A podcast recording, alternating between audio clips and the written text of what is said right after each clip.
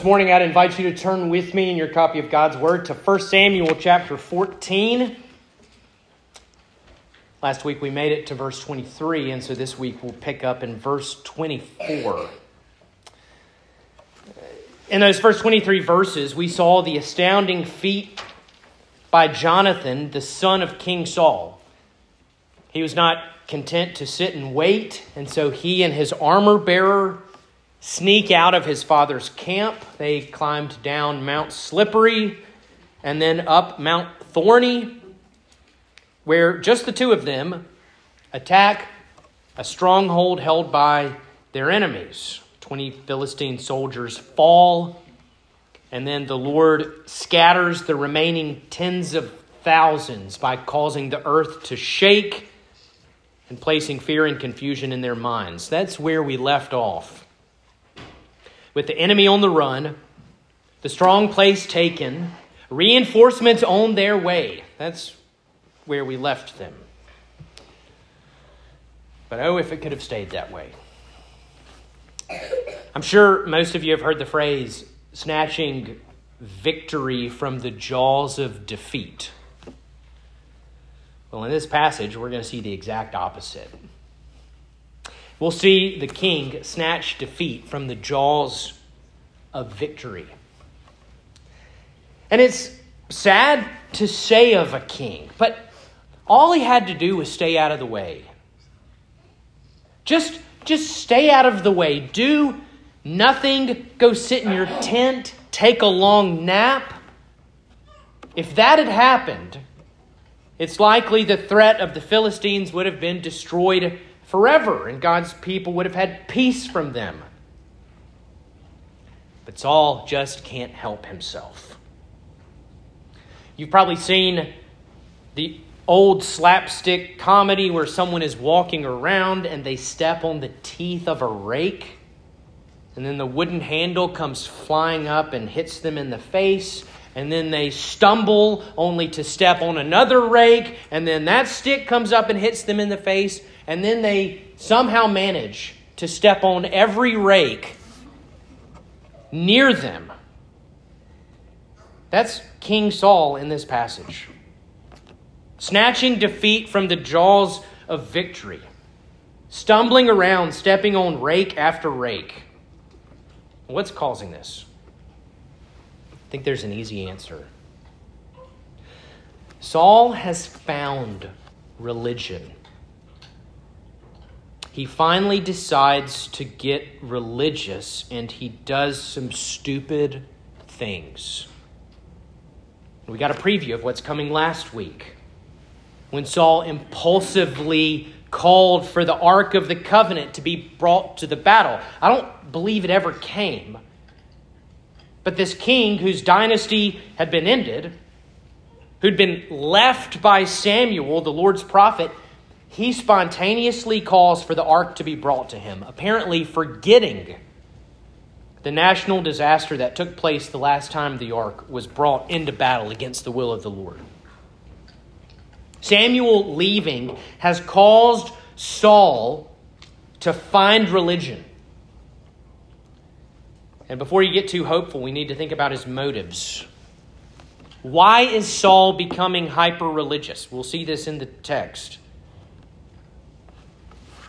He's becoming hyper religious to use religion as a means of holding on to his kingship. He fears that his kingship is slipping from his grasp, and so he uses religion to try to stabilize it. And he does some incredibly stupid things. Kids, did you know that adults can do some very dumb things in the name of religion. Adults can do some very dumb things in the name of religion. They may say they're honoring God, they may say they're only being faithful to the Bible, and then they go and do things that are just stupid. You see this again when religion becomes the way of getting what you want There's something that you want, and so you act religious. You do religious things in order to get it. That's what Saul is doing. And when you do that, you're bound to do something stupid. And, as we'll see, you inevitably break the actual commands of God or cause someone else to break the commands of God. I mean, think of parents. What some parents want most is for their children to grow up and be moral, well behaved, successful people. And they use religion to accomplish that. And they wind up doing stupid things and can actually push their children to break the commandments of God. What some people want most is to live comfortably in a country that is in line with their views and their politics, and so they use religion and they do stupid things and push others to break the commands of God. Now, we have a very helpful lesson in today's text, and it's this. When your relationship with God is just based on getting what you want, you will end up acting like Saul and doing some very dumb things. I was listening to Dr. Derek Thomas preach this text, and he was making this point and, and then made the statement. He said, Unless your life is built on the foundation of grace, you will make silly, foolish decisions when it comes to religion. Unless your life is built upon the foundation of grace, you will make silly, foolish decisions when it comes to religion. That's what we'll see in this lengthy text. King Saul, all of the sudden, become, he comes, becomes very religious in hopes of holding on to his kingship and experiencing success and gaining the admiration and credibility of his soldiers. But the exact opposite happens. And it should be a lesson and warning to us all that unless our lives are built upon the foundation of divine grace, we will make foolish, silly decisions when it comes to religion. Let's pray and then read our text. Almighty God, we do thank you for your word. We can look at this world and clearly see and perceive that there is a God but you have made yourself known through your word and through your Son, specially. You have showed us the way of life and given us your word that is not merely an ancient history and collection of writings, but the very alive and living word. So, as we sit under its ministry this morning, would you work through it by your Spirit and bless your people? In Jesus' name. Amen. Let's look at our text, 1 Samuel 14, beginning in verse 24. And the men of Israel had been hard pressed that day. So Saul had laid an oath on the people, saying, Cursed be the man who eats food until it is evening, and I am avenged on my enemies. So none of the people had tasted food. Now, when all the people came to the forest, behold, there was honey on the ground. And when the people entered the forest, behold, the honey was dropping. But no one put his hand to his mouth, for the people feared the oath. But Jonathan had not heard his father charge the people with the oath. So he put out the tip of his staff that was in his hand and dipped it in the honeycomb and put his hand to his mouth, and his eyes became bright. Then one of the people said, Your father strictly charged the people with an oath, saying, Cursed be the man who eats food this day. And the people were faint. Then Jonathan said, My father has troubled the land. See how my eyes have become bright because I tasted a little of this honey. How much better if the people had eaten freely today of the spoil of their enemies that they found. For now the defeat among the Philistines has not been great. They struck down the Philistines that day from Michmash to Ajalon. and the people were very faint. The people pounced on the spoil and took sheep and oxen and calves and slaughtered them on the ground. And the people ate them with the blood. Then they told Saul, Behold, the people are sinning against the Lord by eating with the blood.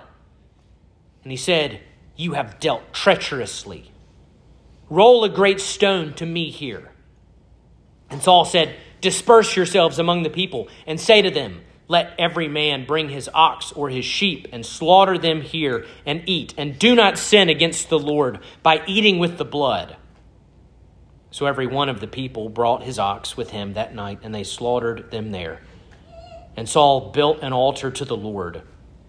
It was the first altar that he built to the Lord. Then Saul said, Let us go down after the Philistines by night and plunder them until the morning light. Let us not leave a man of them. And they said, Do whatever seems good to you. And the priest said, Let us draw near to God here. And Saul inquired of God, Shall I go down after the Philistines? Will you give them into the hand of Israel? But he did not answer him that day. And Saul said, Come here, all you leaders of the people, and know and see how this sin has arisen today. For as the Lord lives, who saves Israel, though it be in Jonathan my son, he shall surely die. But there was not a man among all the people who answered him. Then he said to all Israel, You shall be on one side, and I and Jonathan my son will be on the other side. And the people said to Saul, Do what seems good to you. Therefore Saul said, O Lord God of Israel, why have you not answered your servant this day? If this guilt is in me or in Jonathan my son, O Lord, God of Israel, give Urim. But if this guilt is in your people Israel, give Thummim. And Jonathan and Saul were taken, but the people escaped. Then Saul said, Cast the lot between me and my son Jonathan. And Jonathan was taken. Then Saul said to Jonathan, Tell me what you have done. And Jonathan told him, I tasted a little honey with the tip of the staff that was in my hand here I am, I will die. And Saul said, God do so to me, and more also. You shall surely die, Jonathan. Then the people said to Saul, Shall Jonathan die, who has worked this great salvation in Israel? Far from it. As the Lord lives, there shall not one hair of his head fall to the ground, for he has worked with God this day. So the people ransomed Jonathan so that he did not die. Then Saul went up from pursuing the Philistines, and the Philistines went to their own place. The grass withers and the flowers fade, but the word of our God stands forever. All right, let's look at the dumb things that Saul does in this passage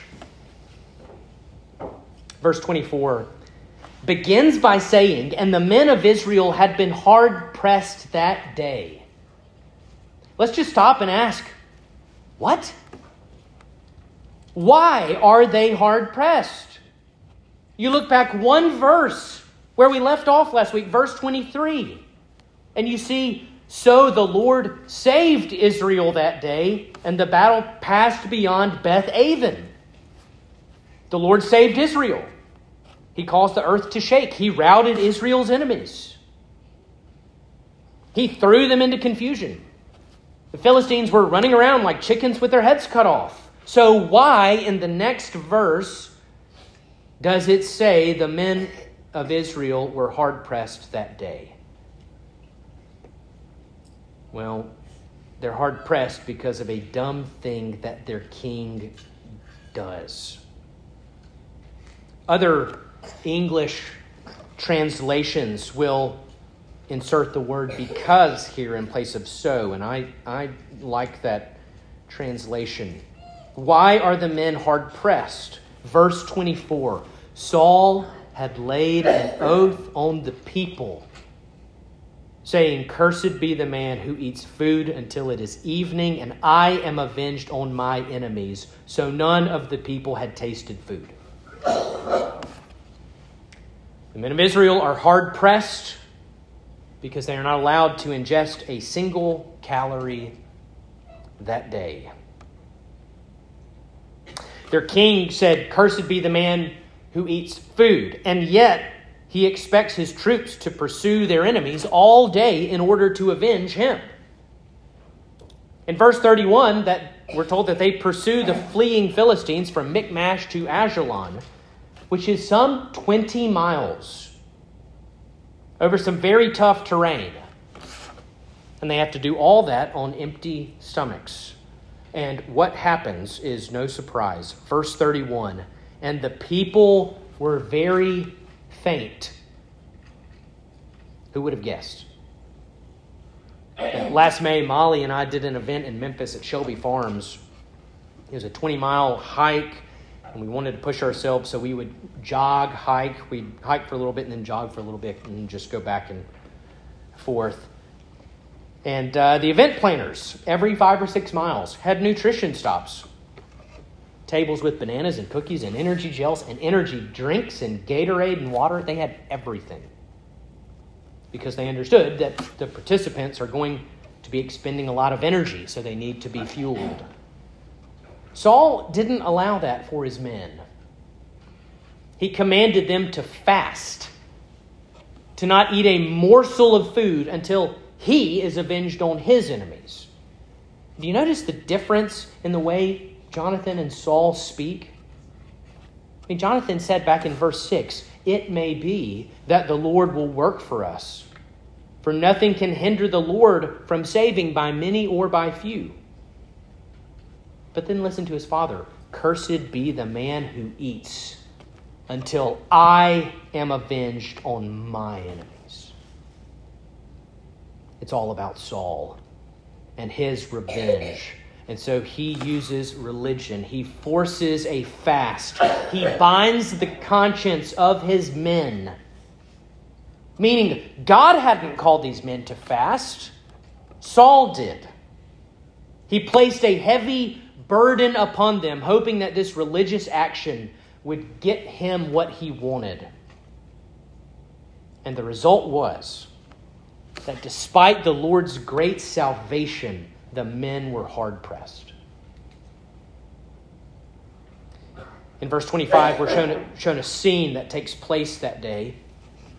The soldiers are passing through a forest. Jonathan is with them, doing his thing, being a, a leader of leaders, being a captain of men. And in the forest, we're told that there were so many beehives that the honey is pooling on the ground. It is dripping out of the honeycomb and collecting in puddles. And Jonathan has been going all day. He's already done those two strenuous climbs, already struck down 20 men. Now he's with the soldiers, chasing the Philistines.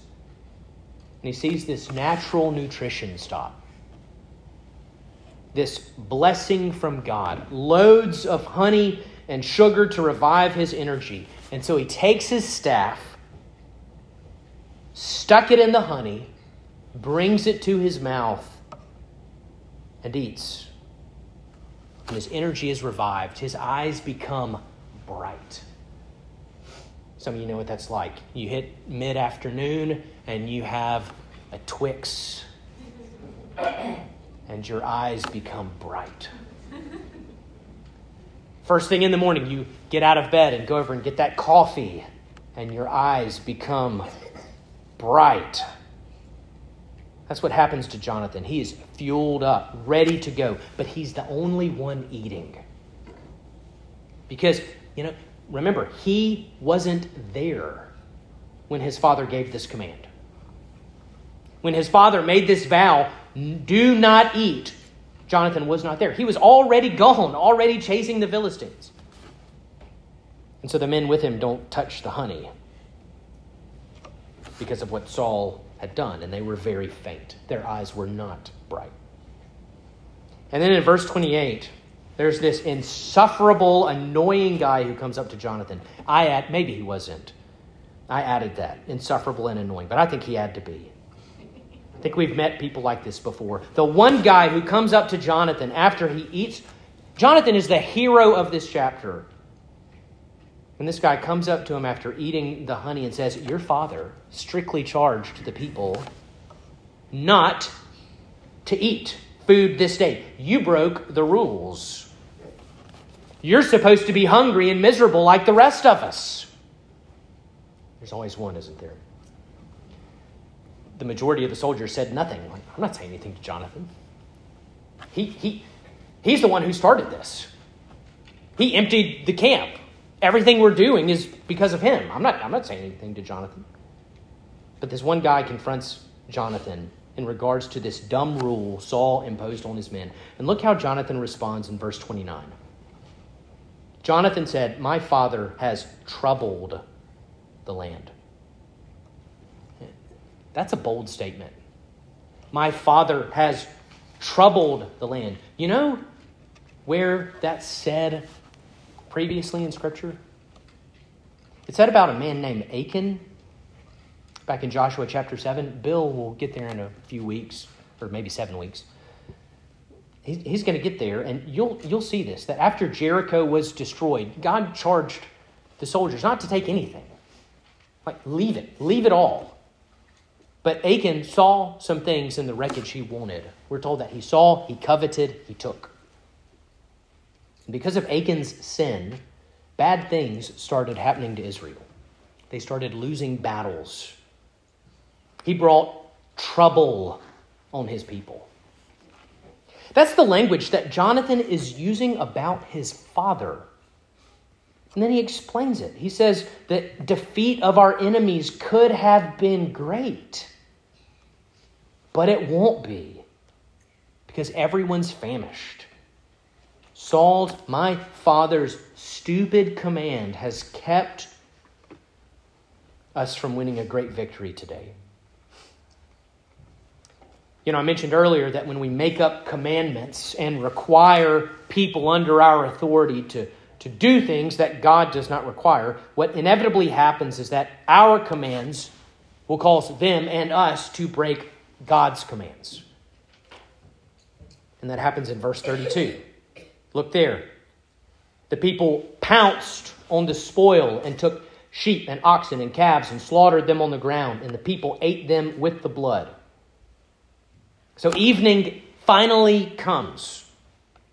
The soldiers are finally able to eat. And they come across sheep and oxen and calves you know, that belong to the Philistines. And they're looking at them and they're so hungry. All they see are walking lamb chops and ribeyes and tenderloins. And so they slaughter the animals quickly butcher them. And maybe they eat them raw. I don't know. Maybe they just butchered them and eat them raw. Maybe they just butchered them quickly and then cooked them over a fire. But they quickly satiate their hunger. And there's an issue here. The issue is that they didn't butcher them properly, they ate with the blood. They did not drain the blood from these animals. They violated command of God given back in Leviticus 17 and Leviticus 19. You don't have to turn there, but just hear and understand that in Old Testament Israel, it was the blood of animals that atoned for sin. It was the blood of animals that was dripped or sprinkled on the mercy seat on top of the ark. And the people's sins were forgiven. So blood was sacred, it represented life. And so God required his people to butcher animals in a particular way to drain all the blood. Now we know this is no longer the case for us. This commandment of God has been fulfilled once and for all in the sacrifice of Christ. But these men break this command. They pounce on the animals. You know, after Molly and I finished that 20 mile hike, we went to Five Guys and got double cheeseburgers and a bag of Cajun fries, and we inhaled that meal. It was in front of us one minute and gone the next. That's what happened. The men devoured this meal, blood and all. They broke the command of God. They held the command of their king, but doing so has caused them to break the command of God. You know, Jesus says these exact words in Mark 7 when he's speaking with the Pharisees, and he charges them with leaving the commandments of God and holding to the traditions of men. Saul's practice of religion has done that. It's caused his men to sin. But don't worry, everyone, he's going to take care of it. This eating of the blood is reported back to Saul. There's no word of Jonathan's eating honey yet. But Saul hears of this, and he's going to make it right. He says, Let me show you how this is supposed to be done. Bring me a large stone. Bring me some animals. This is how you do it, people. And Saul demonstrates how they're to butcher an animal and keep it kosher. And then we're told he builds an altar. We're told in verse 35 it was the first altar he'd built. Remember, he's, he's getting religious. And what is Saul doing? He's acting like their priest. He's scolding the men under his authority. He's calling them treacherous. He's calling them sinners. He's being condescending. But what does Saul not do? He does not take responsibility as their leader and admit that his rash vow was the cause of this. He does not admit that his binding of their consciences led to this. There, there's none of that here. Again, think of his motives. He wants to do the right religious things, jump through the proper hoops so that he'll get what he's really after. And so Saul has all his ducks in a row, and then he's on to the next thing. Verse 36 Let us go down to the Philistines by night and plunder them until the morning light. Let us not leave a man of them. All right, now that you know how to butcher things properly, now that you've got some food on your belly, boys, let's go. Let's go get them and their stuff. And the boys aren't all that excited. You look at what they say do whatever seems good to you. Those are not the words a king wants to hear from his soldiers. What a king would want to hear is what the armor bearer said to Jonathan back in verse 8 I am with you, heart and soul. The armor bearer would have stormed the gates of hell with Jonathan. But Saul's men are saying, Here we go again. And then there's a priest who also says something. We talked about him briefly last week, but the priest steps in and says, Saul, let us draw near to God. The priest is saying, King, why don't we stop and pray about this? You know, it's a humbling thing when you're a pastor and you should always be quick to pray, and then your wife or someone else says, We should pray about this. That's what the priest does. And so Saul does. Shall I go down after the Philistines? Will you give them into the hand of Israel? And what happens? Nothing. The Lord did not answer him that day. So Saul starts to, to fume. His mind starts to, to go, and he thinks there has to be a reason for this. Someone has done something. And that's what's keeping the Lord from answering our prayer. And it, it can't be me. Someone has betrayed us. Someone has secretly sinned. We have an Achan in the camp. And we need to find out who he is. And we need to execute him and restore the Lord's favor. That was Saul's reaction to his unanswered prayer. And how is he going to figure this out? Well, he's going to use the Urim and the Thummim. Now, there's not a whole lot we know about the Urim and the Thummim. They were in the possession of the high priest. They were lots that were cast that would say yes, no, or no answer. I mean, if you'll think of the, if you'll think of just the very basic illustration, I mean, you probably had a magic eight ball as a kid, and you could ask questions. Well, that's what they're doing here to an extent. They're casting lots, and they're, they want to get yes, no, or no answer. This is how they're going to identify the culprit. Lord, who sinned? Who is keeping you from speaking to us and telling us we can go raid the Philistines and take their stuff? And so what Saul does, he puts all of his soldiers on one side, and then he puts himself and his son on the other side. We've got the soldiers and the royals. You got to think the soldiers hated this. Like, here we go again. The, the army grunts taking all the blame. And so Saul splits them up, and the lots are cast. And the soldiers are quickly surprised and relieved because the lot falls on Saul and Jonathan's side. They're the ones who are guilty. Well, Saul can't have that.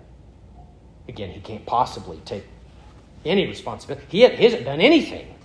So we got to do this again. Jonathan, this time I'm going to go over here and you stay here. And we're going to do this again. And so he casts the lot again, and the lot falls on Jonathan.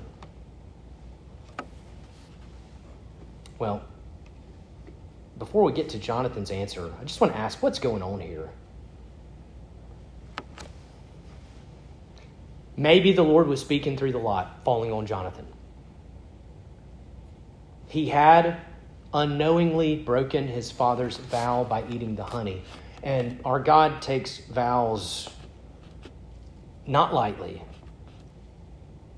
So perhaps the Lord was pointing a finger at Jonathan. But I think there's another option that I would probably lean more towards. Remember, what Saul is doing this entire passage. It's shallow, hollow, meaningless religion, devoid of any power of God. And so maybe these casting of lots, maybe it wasn't a flashing arrow pointing guilt at Jonathan. Maybe it was just empty, hollow religion. I mean, think about the story. On one side, you have Jonathan, who the hero of the chapter who made that incredible statement back in verse 6 the Lord can save by many or by few. The young man who puts himself forward as an instrument in the Lord's hands. The young man who is beloved by his men. And then on the other side, you have a fool who keeps stepping on rakes. A man whose own son says of him, he is troubling the land. A man who caused his men to sin against the Lord and has taken no responsibility. Who's the guilty one here? I mean, maybe it was God pointing out Jonathan's eating of the honey and breaking this vow. Or maybe Saul just continued to be engaged in vain, empty, hollow religious action, totally void of the power of God. So Jonathan's identified as the guilty party before the group. What does he say? I tasted a little honey. Here I am. I will die. He's not denying what he did. He's not making excuses. He's not casting blame. If the punishment for this is death, then so be it. And Saul is fully willing to throw Jonathan under the bus to kill his son for unknowingly breaking his father's dumb command. Saul is going to kill his son until the soldiers rise up and say, No way. Jonathan is the one who worked this great salvation for us. He's the one who has worked with God this day. Saul, you've been trying to work with God all day through your fasting and proper butchering and casting of lots. But God has not worked with you, He's worked with Jonathan. so not a hair shall fall from Jonathan's head, or else there's going to be problems. Jonathan's men rise up and say, No, O king, Jonathan will not be touched. And Jonathan lives. And what else happens? Saul's credibility before the men is totally shot. No one respects this guy. No one is going to listen to this guy. He's proved himself to be a fool. And the conclusion of his pursuit of religion is wanting to kill the very man who'd won the victory for them in the first place. His credibility is shot. Oh, and look at verse 46. The Philistines got away. That also happened. Because of Saul's stupidity, because of his delay, because of his getting in the way, the enemies of God escaped. Somehow he managed to snatch defeat out of the jaws of victory. Now, two quick things before we're done. Think about Jonathan. Again, all this began with him in verse 1. He and his armor bearer climbed the rock and stormed the camp. He was out in the forest with his men, pursuing the enemy. He was then abandoned by his father and heard his father threaten his death, only to be saved by his men. We talked about this last week how Jonathan would have made a great king, a much better king than his father. But he'll never be king because of the sin of his father. When we look at Jonathan, what, are, what often are we tempted to say? It's not fair. Jonathan was a good guy. He should be successful. He should be king. He doesn't deserve this. And yet we learn something from Jonathan. He stood before that crowd and said, This is what I did. Here I am. I will die. He didn't make excuses. He trusted the Lord, and he was willing to die if that be the Lord's will. Jonathan could have sang the hymn that we'll end with in just a moment. Whate'er my God ordains is right, his holy will abideth. I will be still whate'er he does, and follow where he guideth. He is my God, though dark my road. He holds me that I shall not fall. And so to him I leave it all. We can learn something from Jonathan and his trust in life and in death that he belonged to the sovereign Lord. Second and finally, where is Christ in this text? I, I do not want to send you from this place only showing you a fool discovering religion and then doing stupid things, and then his faithful son who's saved from death because of some soldiers who loved him. I, I, I need to hold up Christ before you before I end this sermon and send you on your way. So, where is he?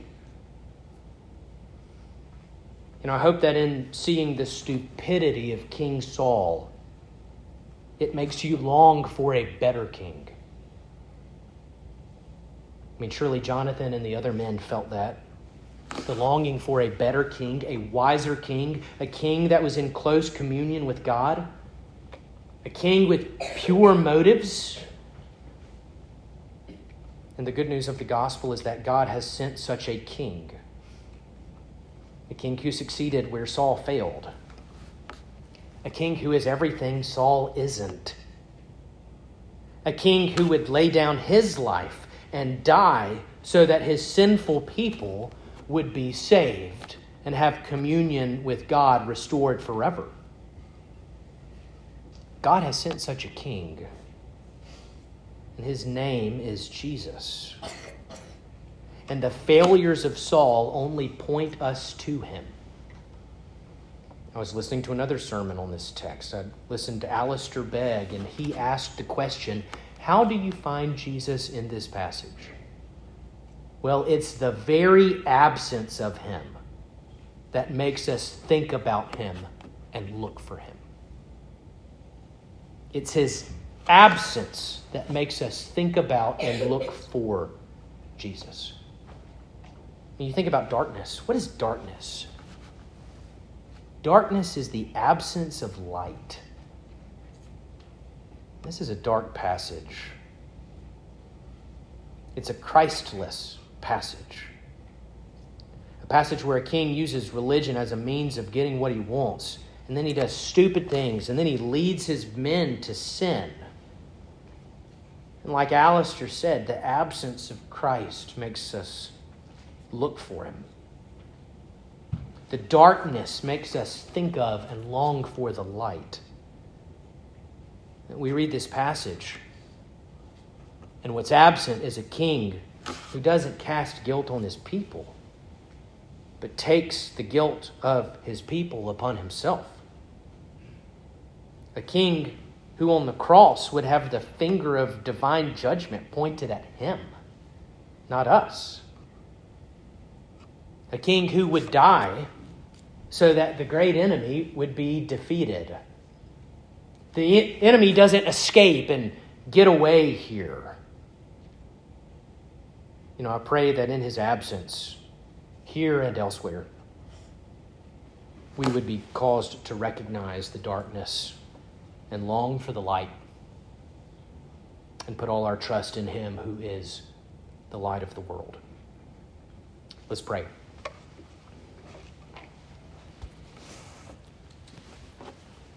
Almighty God, we thank you for this passage. We thank you for how it teaches and instructs us. And we thank you that in the absence of Christ, we yet behold him. And Lord, I do ask that our eyes would be lifted up to him and that we would trust in him. That we wouldn't just leave this place with some moral lessons that we're going to try out in our lives to self improve ourself. But Lord, would we look to your Son, the King who is nothing like Saul, and in looking to him, would we be transformed more and more in his glory? I ask in Jesus' name. Amen.